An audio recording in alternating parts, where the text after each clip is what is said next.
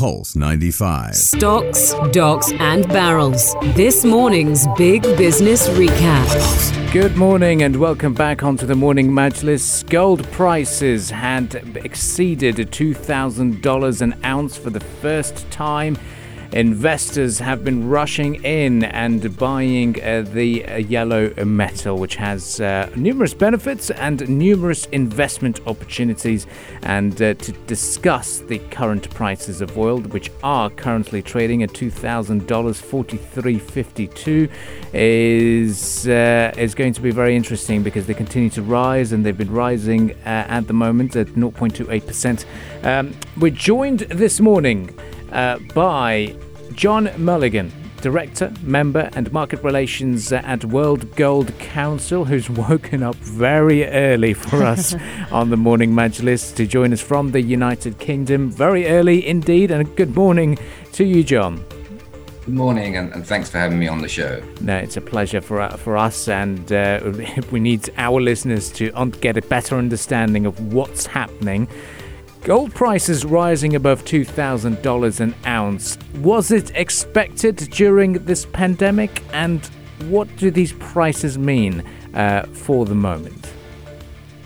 Well, as, as you've just said, the price rise has uh, been extraordinary. It's now, uh, as you say, over $2,040 an ounce. Uh, and I think that represents an increase of in excess of 35% in dollar terms year to date. Um, but what's been driving it uh, is obviously the surge in institutional investor interest, um, and that reflects a broader acknowledgement of the severity of the risks that we're in, the broad current landscape, but particularly, of course, the uncertainties over the path of the pandemic, its corrosive economic consequences, and the diminishing chances of a swift recovery.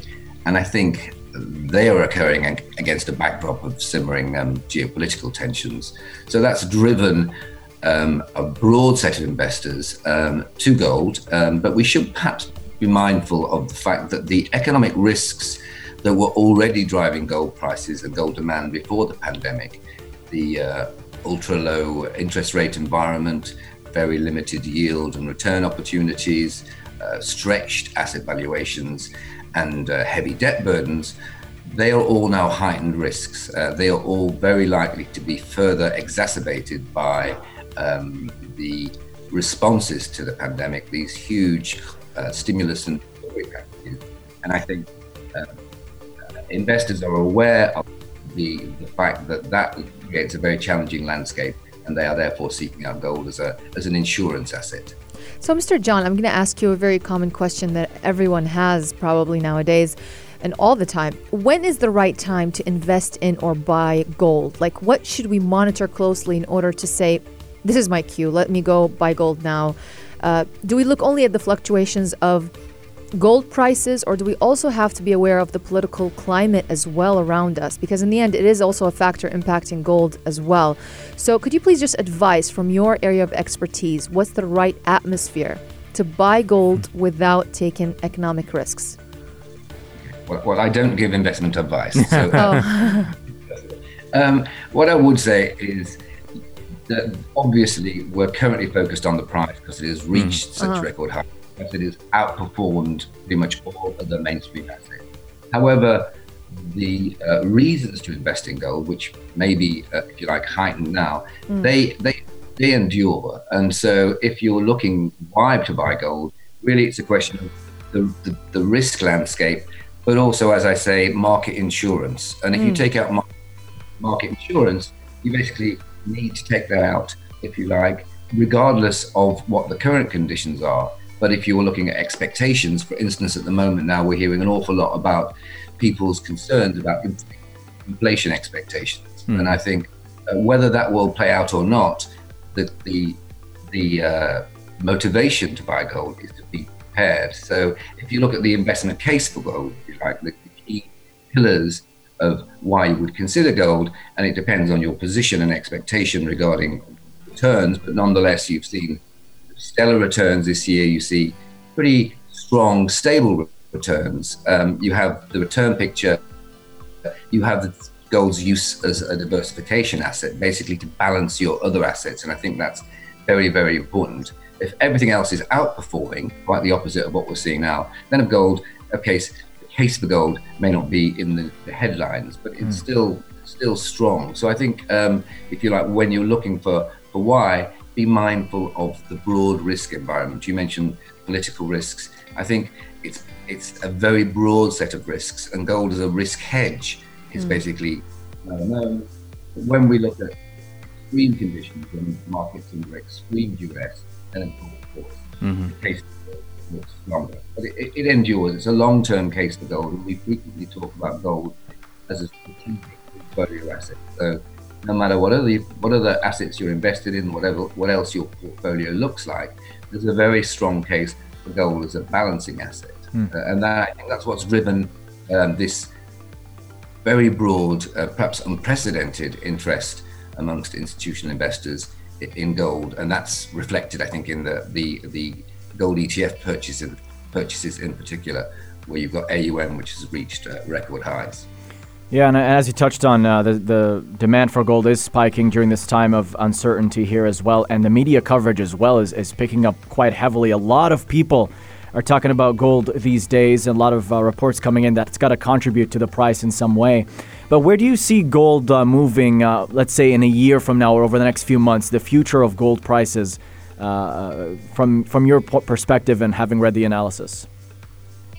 Sure. Um, and I think if we're talking about the, the um, short term or the, the medium term, uh, then I think the, the factors that I mentioned that have already been driving investors to gold even before the pandemic, they're not likely to go away anytime soon. Um, regardless of, of how you perceive the road to recovery, whether it's you know V-shaped, U-shaped, W-shaped, um, it will be a rocky road.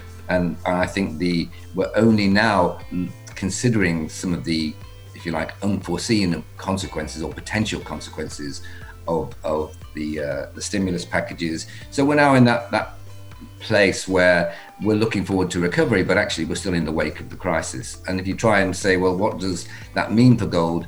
Well, let's look at the uh, previous crisis, the, the great financial crisis of 2008, 2009, and the European sovereign debt crisis that followed gold outperformed most mainstream assets during that that period, and that's because of, as I say, those more enduring concerns. I think what has driven gold um, over the whole year to date, but is driving it now and accelerating, uh, is, is, if you like, conditions and investor investor awareness that won't go away.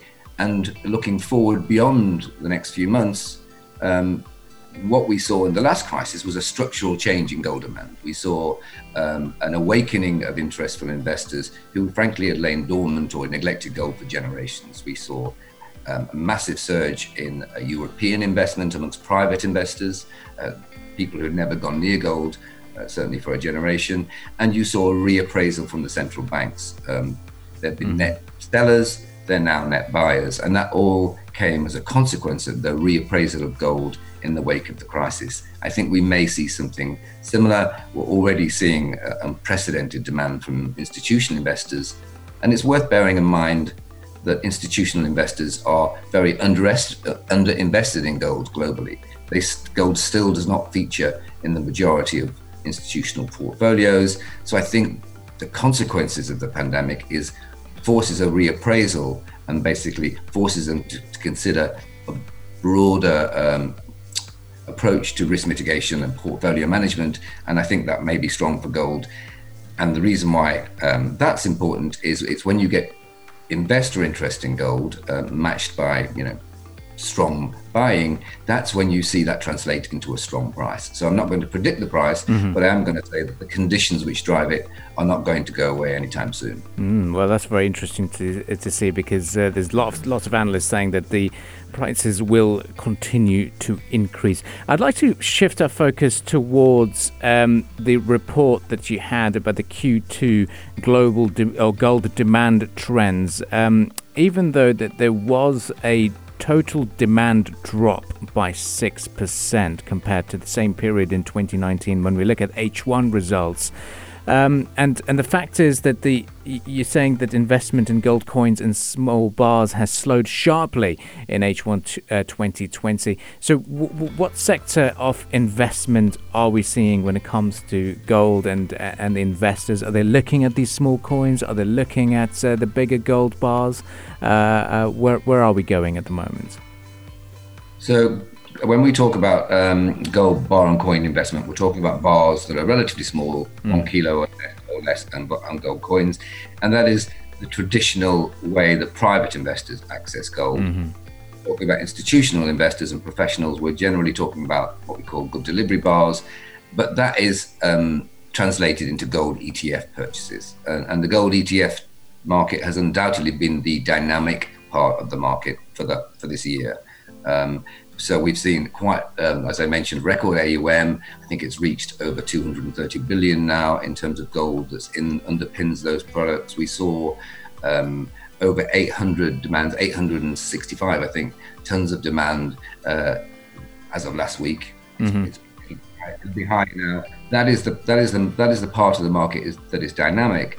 But when it comes to gold coin um, and bar buying, we've got to remember that's about private investors accessing gold product. And over the last quarter, that has been very, very difficult without transport, without access, without normal commerce. Mm-hmm. Um, so we'd expect some pent up demand there. And one of the things I would say looking forward is that we'd expect private investors to perhaps mirror their, their professional counterparts and start to access gold in greater numbers if they can. And that really depends on, um, as I say, the relaxing of, of, access and social interaction. But private investor demand is still, um, as I say, probably pent up in certain areas. Mm-hmm. We did see strong demand in the West. So in Europe and in the US, we saw very, very strong bar and coin demand. And we've got to remember that is a very substantial market too. So that could increase. And I think that will also support the price, certainly for the immediate future. Mm-hmm.